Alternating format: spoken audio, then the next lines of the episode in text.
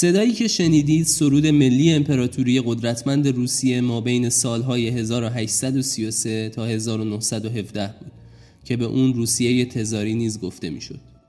البته پیشینه این امپراتوری به سده 17 میلادی هم می‌رسه اما تا قبل از این تاریخ سرودی به عنوان نوای مردمی و ملی برای این نوع حکومت وجود نداشت. نام این سرود که خدا تزار را حفظ کند بود شعاری است که در اون دوران روی همه های حکومتی و تقریبا دیوار مشرف به همه ها دیده می‌شد.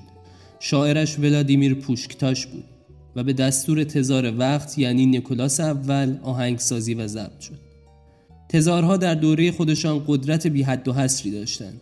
در روسیه بعد از خدا تزار بود چیزی مثل ملکه یا پادشاه در غرب این واژه که معادل اسلاوی شاه بود در سال 1712 وارد ادبیات روسیه شد و تا به امروز یادگار دوره طلایی و تاریخی از تاریخ این سرزمینه. امروز اما می‌خواهیم درباره آخرین تزار روسیه و سرنوشت غمانگیز خاندان رومانوف صحبت کنیم. من محمد فرهزادی هستم و اینجا ششمین قسمت از پادکست پرولوگه. این قسمت قدیس رنج کشیده.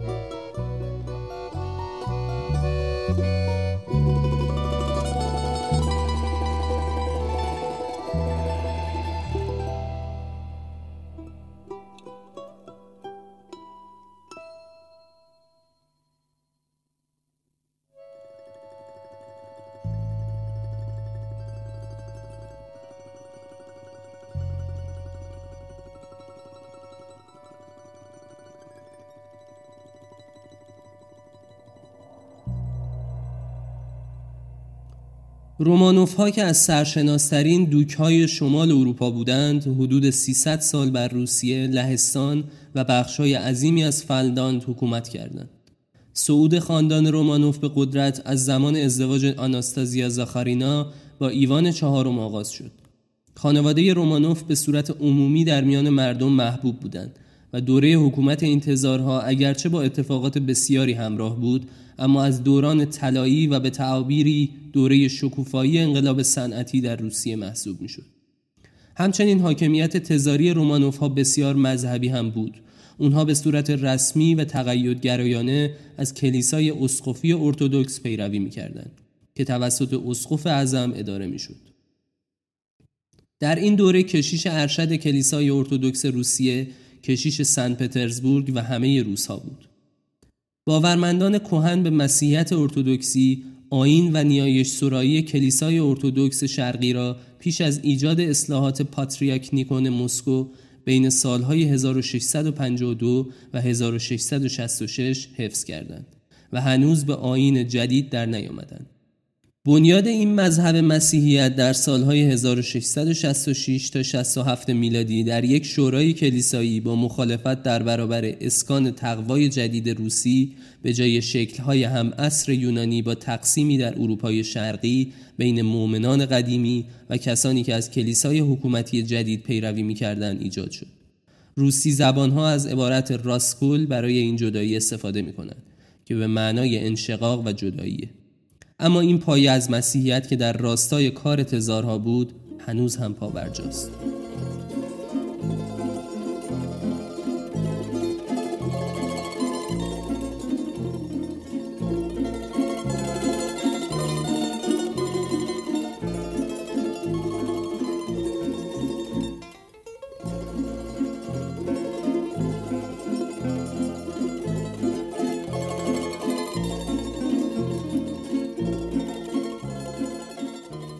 نیکولای الکساندروویچ رومانوف یا اختصارا نیکولای دوم در یک نیمه شب بهاری در سال 1868 و در شهر سن پترزبورگ روسیه تزاری به دنیا آمد.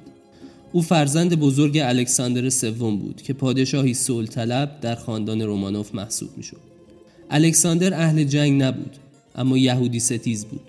این عمل در آموزه های کلیسای ارتودکس تقبیح نشده بود و به همین خاطر الکساندر که فرمان روایی لهستان رو در دست داشت شرایط زندگی رو برای یهودی های لهستان سخت کرده بود.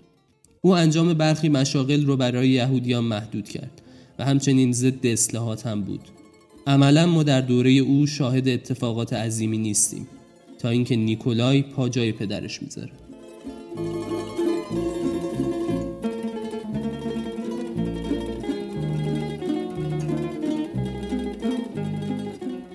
نیکولای از کودکی با مادرش نزدیک بود. طبق خاطرات به جامانده از او تنها معلمش در مردم شناسی و تاریخ روسیه مادرش بود. آریا فیوردورونا شاهزاده ای از دانمارک بود که همسر الکساندر سوم و ملکه روس شد. او دومین دختر کریستیان نهم و خواهر ملکه الکساندرای دانمارک و گئورگوس اول یونان پادشاه یونان بود. ماریا در زمان حکومت نیکولای بیش از ده سال زنده بود. و همواره بهترین مشاور او بود. او همچنین مادر شوهر خوبی هم بود. ضمنا مثل خیلی از مادر پادشاهان در تاریخ در حکومتداری پسرش دخالتی نمی‌کرد. سرانجام در 80 سالگی از عفونت ریه مرد و میراث بزرگی رو از خودش به جا گذاشت. فرمان روایی پسرش.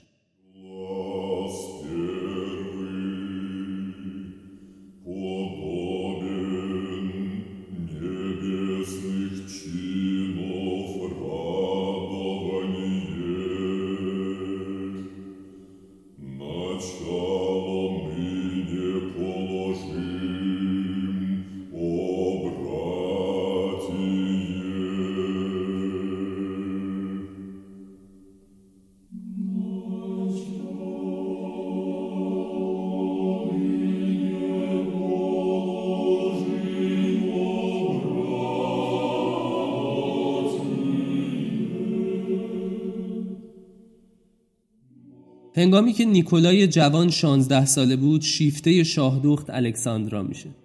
او دختر لویی چهارم و نوه دختری ملکه پرآوازه انگلستان ملکه ویکتوریا بود که در آن زمان تنها دوازده سال داشت. پدر و مادر نیکولای دوم با این پیوند زناشویی موافق نبودند و دوست داشتن پسرشون در راستای پیمان اتحاد با فرانسه با شاهدختی از فرانسه پیمان زناشویی ببنده. اما سرانجام نیروی عشق میان این دو موفق شد. و نیکولای و الکساندرا بالاخره در 1870 با هم ازدواج می‌کنند. نیکولای همچنین در جوانی سفری به ژاپن کرد. او در اونجا در حال بازدید از یک نیایشگاه بود که یکی از باورمندان شیتو که تاب بودن یک مسیحی رو در نیایشگاه نداشت با شمشیر بهش حمله می‌کنه که با واکنش به هنگام پسرخالش جون به در می‌بره و تنها پیشونی نیکولای زخم میشه این زخم تا پایان با او میمونه این رویداد به کینه او از ژاپن منجر میشه و یکی از نتایجش میشه وقوع جنگ روسیه و ژاپن در سالهای 1904 تا 1905 خب اما حکومت نیکولای از یک برهه تاریخی وارد سرازیری میشه و عملا او پادشاهی بود که علیرغم پدرانش ارزه اداره کشور و ایجاد تعادل بین مردم و حکومت رو نداشت. در حالی که در دوره پادشاهی او بسیاری از مردم در فقر مطلق و مشکلات بسیار زیاد به سر می بردند او در قصرش به پایکوبی و برگزاری جشنهای مختلف ادامه می‌داد. حتی بعد از اولین ترور ناموفق نیکولای در سال 1903 باز هم این اقدامات رو ادامه داد. سرنوشتی که نیکولای برای پایان حاکمیت تزارها رقم زد مجموعی از اقدامات غلط و بیتوجهی به خواسته مردم بود.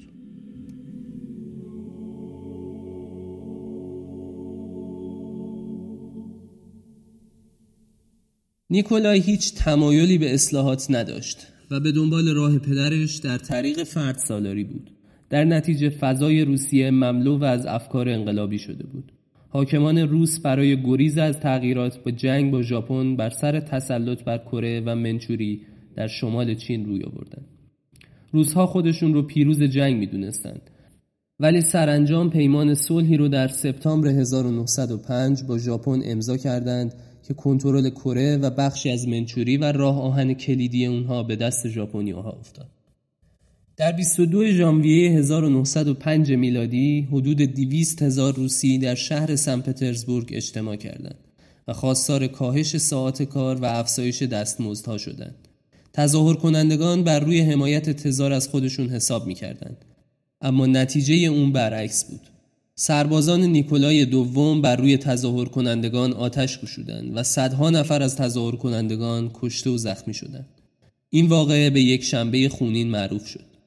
چند هزار نفر از کارگران اعتصابی روسیه برای تقدیم عریضه‌ای به تزار در تظاهراتی آرام و با خواندن سرودهای مذهبی من جمله خداوند تزار را حفظ کند که در ابتدای این قسمت گوش دادیم به سمت کاخ او حرکت کردند.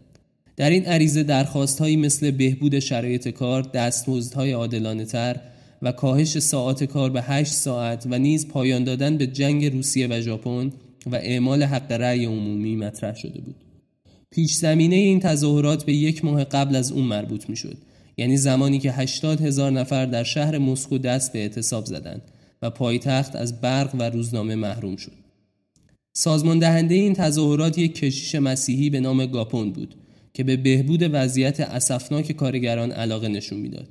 بعدها او از روسیه فرار کرد و سالها بعد پیش دوستی اعتراف کرد که با پلیس مخفی امپراتوری روسیه همکاری داشته. گاپون توسط همین دوست به قتل رسید.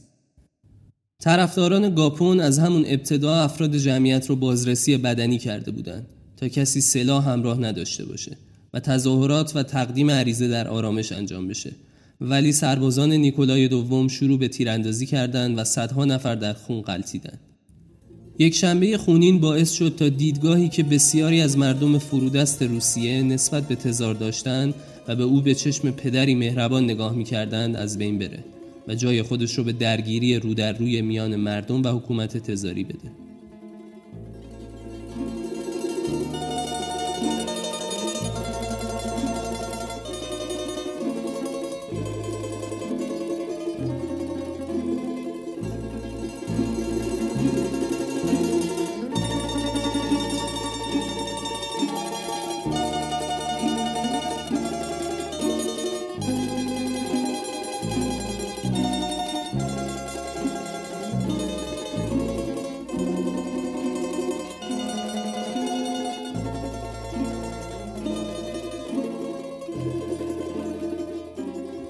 اشتباه دیگه نیکولای وقتی بود که جنگ جهانی اول در گرفت. وقتی آرشیدوک فرانس فردیناند به دست یک ملیگرای سرب در 28 ژوئن 1914 میلادی ترور شد نیکولای دوم در آغاز جنگ برای پشتیبانی از سربستان دودل بود. چون می‌دونست جنگ با امپراتوری اتریش مجارستان به معنای جنگ با امپراتوری آلمانه از طرف دیگه در اون زمان جو پانسلاویسم یعنی اسلافگرایی در منطقه وجود داشت. این جو سبب پشتیبانی روزها از سرپا شد.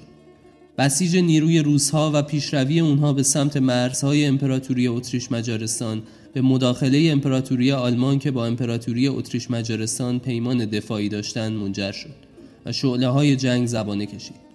روزها اگرچه در برابر امپراتوری عثمانی و امپراتوری اتریش مجارستان به پیروزی های دست یافتند ولی توانایی برابری مقابل امپراتوری آلمان رو نداشتند. و در کار در جبهه شرق به کندی پیش رفتند. نتایج جنگ جهانی اول برای روسها فاجعه بار بود و تنها سه میلیون روسی در همان سال اول کشته زخمی یا اسیر شدند. با افزایش تلفات روسهای بیشتری خواستار خروج از جنگ جهانی اول شدند. سرانجام نیکولای دوم به این فکر افتاد که خودش شخصا اداره جنگ رو در دست بگیره و در نتیجه برخلاف اندروز رایزنان پسرخالش گراند دوک نیکولای که جنگ سالاری ورزیده بود رو کنار گذاشت و خودش جای اون رو در فرماندهی جنگ گرفت. پیامد همه این اقدامات این بود که روسیه به سرعت لهستان رو از دست داد. اما شاید بزرگترین اشتباه نیکولای که به نظر خیلی از تاریخ شناسان عامل سقوط او هم بود راه دادن راسپوتین به دربار بود.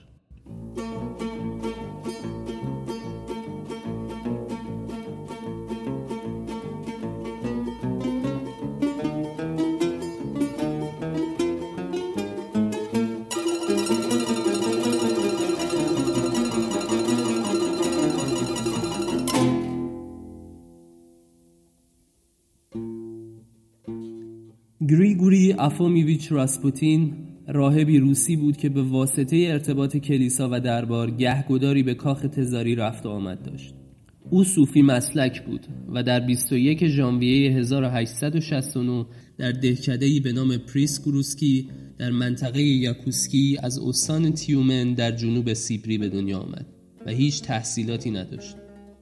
با زیرکی به سرعت نفوذ خودش رو در دربار زیاد کرد و رفت و آمدهاش بیشتر شد. کم کم با آمد و شدهای زیاد شایعه ها درباره رابطه شاه دخت الکساندرا با راسپوتین خشم گروهی از درباریان رو برانگیخت. اما انگار نیکولای جادو شده بود و هیچ واکنشی نسبت به اونشون نداد. شاید البته این میزان از اعتماد ناشی از یک چیز دیگر هم بود. الکسی پسر نیکولای دوم به بیماری هموفیلی دچار بود. تزار با توجه به موقعیت شکنندش این بیماری رو از مردم پنهان می‌کرد. همسر شاهدوخ الکساندرا چون از درمان پسرش ناامید شده بود به عرفان و صوفیگری روی برده بود و به مقدسات گرایش پیدا کرده بود. یک روز وقتی که راسپوتین هم در کاخ حضور داشت حمله شدیدی به الکسی دست میده. راسپوتین در جلوی چشمهای همه اون رو در بغل می‌گیره و با گذاشتن انگشتش در دهان الکسی و خواندن دعاهایی از انجیل به سرعت حمله رو متوقف می‌کنه. این اقدام باعث شد که از همون روز کم کم قداست اون در محل فرمانروایی یک موضوع غیرقابل بحث بشه. او سریعتر از اونچه که فکر می‌کنیم در دل نیکولای و همسرش جا باز می‌کنه و کم کم دیگه حتی در تصمیمات پادشاه هم داخل میشه. چند وقت بعد دوباره حمله جدید به الکسی دست میده. راسپوتین کنار تخت ولیعهد میشینه. نگاهی به الکسی می‌کنه دستش رو به سمتش می‌گیره و چیزی زیر لب زمزمه می‌کنه. و همزمان با دست دیگرش موهای الکسی رو نوازش می‌کنه. لحظه بعد خونریزی الکسی بند میاد و بعد از این راسپوتین جای تمام پزشکان دربار رو می‌گیره و حضورش در دربار دائمی میشه.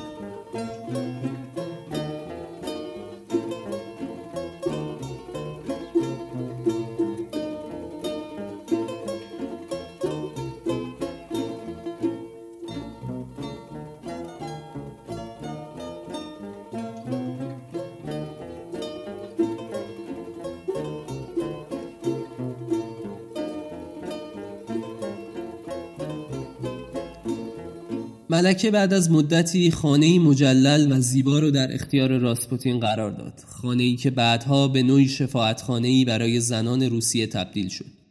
به دلیل دخالت های راسپوتین در امور کشور نخست وزیر آن زمان روسیه پیتر استولیپین از مقام خودش استعفا کرد. نقش راسپوتین رو در جنگ هم نمی‌تونیم نادیده بگیریم. با آغاز جنگ موجی در روسیه راه افتاد که همه می‌گفتند نیروهای پلید دور تخت سلطنت رو گرفتند که اشاره اونها قطعا به راسپوتین بود. او از طریق نامه ارتش شاه رو هدایت می‌کرد. از اونجا که خود شاه در دربار حضور نداشت و همسرش اداره امور جنگ رو بر عهده داشت و نیز به علت درست از آب در اومدن تمام پیشگویی ها و پیشبینی های راسپوتین ملکه مستقیما از طریق پیشبینی های او تاکتیک های جنگی رو به فرماندهان جنگ ابلاغ و اونها رو موظف به تبعیت از اونها می‌کرد. و عقیده عدهای از مردم راسپوتین که خود از قشری رنج دیده بود عمدن پیشبینی های غلط انجام می‌داد تا موجبات سقوط حکومت رومانوفا رو فراهم کنه.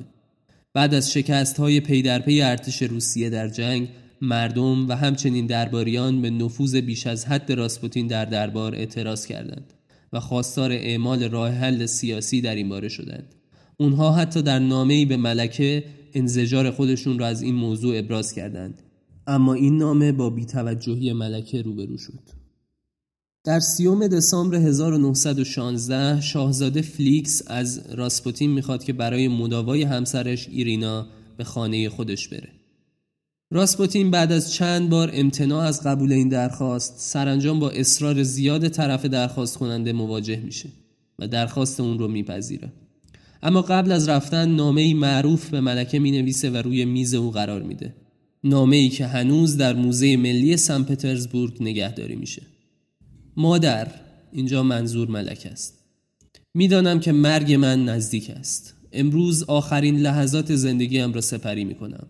اما آگاه باشید. اگر من توسط روستاییان و کولیها و هم قطارانم به قتل رسیدم بدانید که هیچ خطری شما و مردم روسیه را تهدید نمی کند اما اگر من توسط یکی از افراد دربار یا فامیل های شما به قتل رسیدم بدانید که شما و خانواده تان و کل اهل دربار بیش از دو سال زنده نخواهید ماند و به دست مردم روسیه کشته خواهید شد. دوستتون دارم پدر گریگوری راسپوتین. بعد از نوشتن این نامه راسپوتین به خانه شاهزاده فلیکس میره و اون رو به زیرزمین خونه مورد نظر می‌برن. و با شیرینی و شرابهایی که به سیانور آغشته شده بود از او پذیرایی می‌کنن اما راسپوتین مسموم نمیشه. در همین حال همدستان یوسوپوف بالای زیرزمین سر و صدا می‌کردند. انگار که مهمونی باشه و حتی با گرامافون ملودی احمق آمریکایی رو پخش می‌کردند. به خاطر اثر نکردن زهر به راسپوتین شلیک می‌کنن اما راسپوتین از جای خودش بلند میشه و به سمت در حیات میدوه. یوسوپوف اون رو تا حیات دنبال می‌کنه. در حیات خانه پورشوکیچ از پشت سر چهار بار به راسپوتین که در حال بالا رفتن از نرده های حیات برای فرار و رسیدن به خیابان بوده شلیک می‌کنه و اون رو به زمین داخل خیابان میندازه. وقتی نزدیکش میشن او باز شروع به فرار می‌کنه. او رو تا روی پل رودخانه سن پترزبورگ دنبال و روی پل دو بار دیگه به اون شلیک می‌کنن و نهایتا اون رو درون رودخونه میندازن. راسپوتین نامیرا میمیره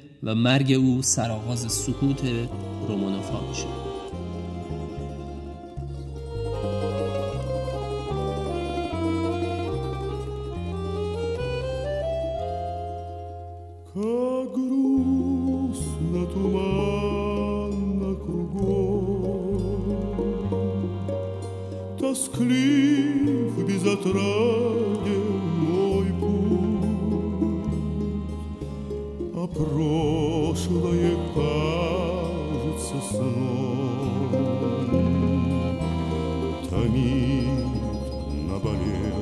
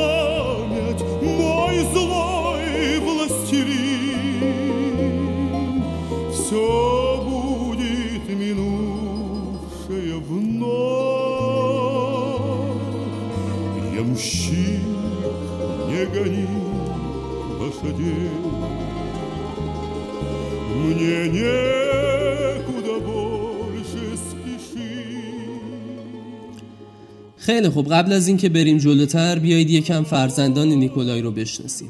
نیکولای چهار دختر و یک پسر داشت.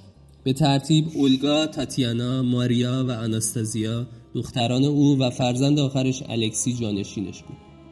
نیکولای فرزندان خودش رو بسیار دوست داشت. علا رقم اینکه چهار فرزند اولش دختر بودند و این ظاهرا ولیعهدی رو برای نیکولای سخت می‌کرد اما در تاریخ اومده که او این اتفاق رو خورده نمی‌گرفت. او شاید از معدود پادشاهان تاریخ باشه که مدت زمان بسیار زیادی از روز رو با خانوادش میگذروند. نیکولای اصلا اهل خوشگذرانی و ایشونوش نبود و به خانوادش متعهد بود.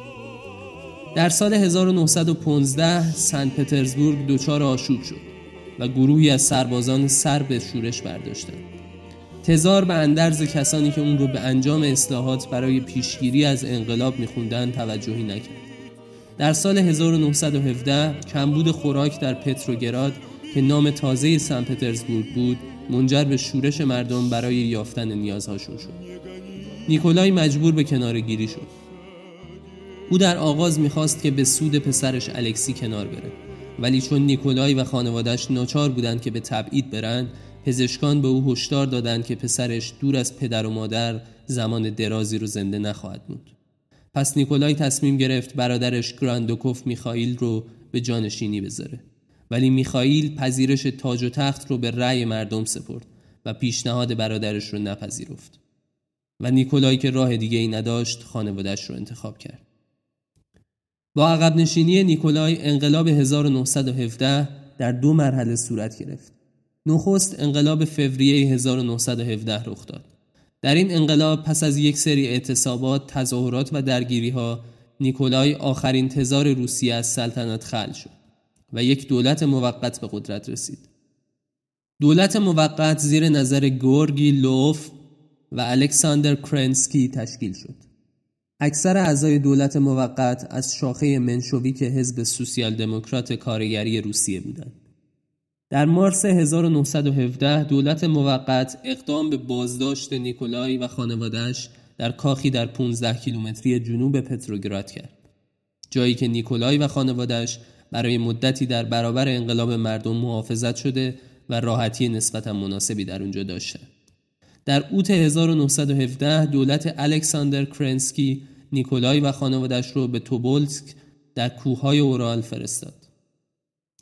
دومین مرحله انقلاب اکتبر 1917 بود.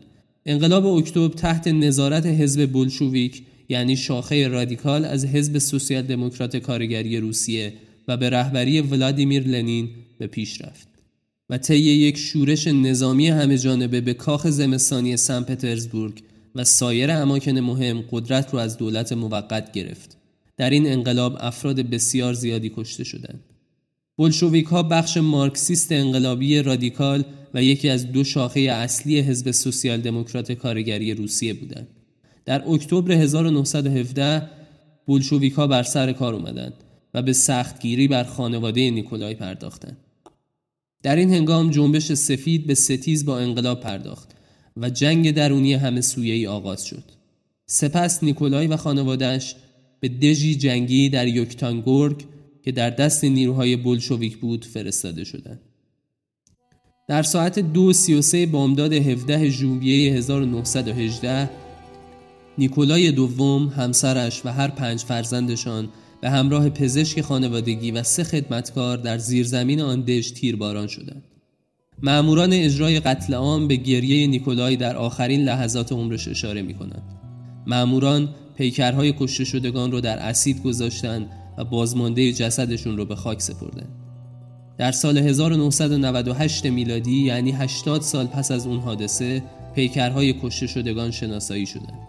این پیکرها از خاک خارج و سپس در مراسمی با حضور یوریس یلتسین بر طبق آین مسیحیان در شهر سن پترزبورگ به خاک سپرده شده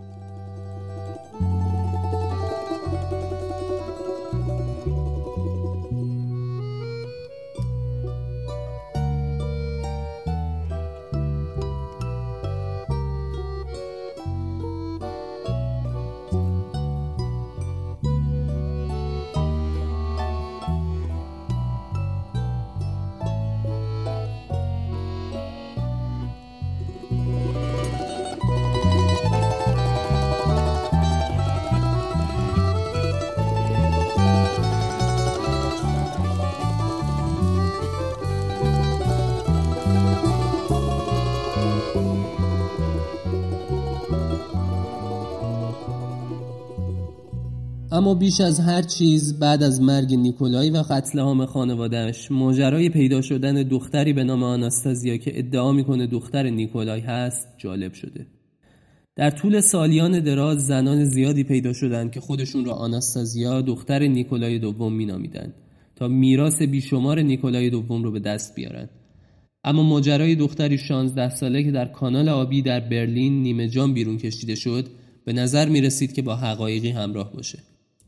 او بعد از بهبودی بلافاصله اعلام کرد که دختر نیکولای دومه و مدعی بود که نامش گراند دوشس آناستازی است.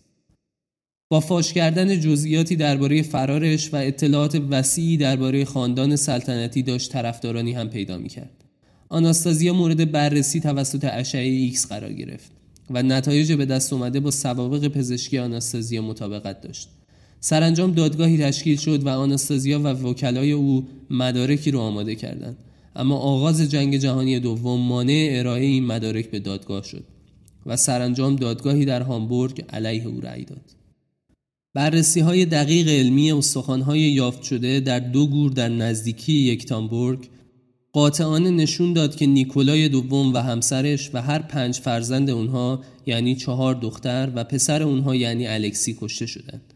تنها راز باقی مانده اینه که آیا دختری که در کنار الکسی در یک گور جدا از سایر خانواده به خاک سپرده شده ماریاست یا آناستازیا اما بعدتر دوباره در اواخر دهه 1970 با کشف یک گور دست جمعی در نزدیکی یکتانبورگ دانشمندانی از جمله پیتر جیل و پاول ایوانوف روسی توانستند دی ای کافی از استخوانهای نه اسکلت رو به دست بیارن که نشون می‌داد پنج نفر از اونها شامل سه دختر و پدر و مادرشون هستند.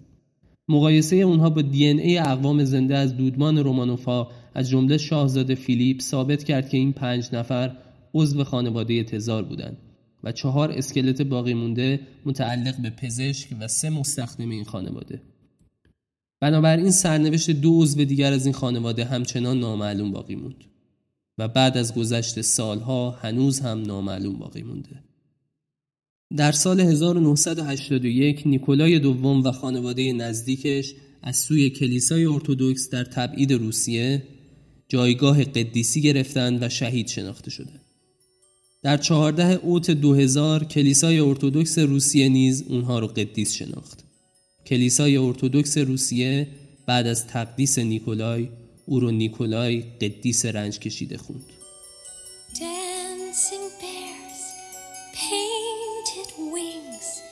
things I almost remember, and a song someone sings once upon a December.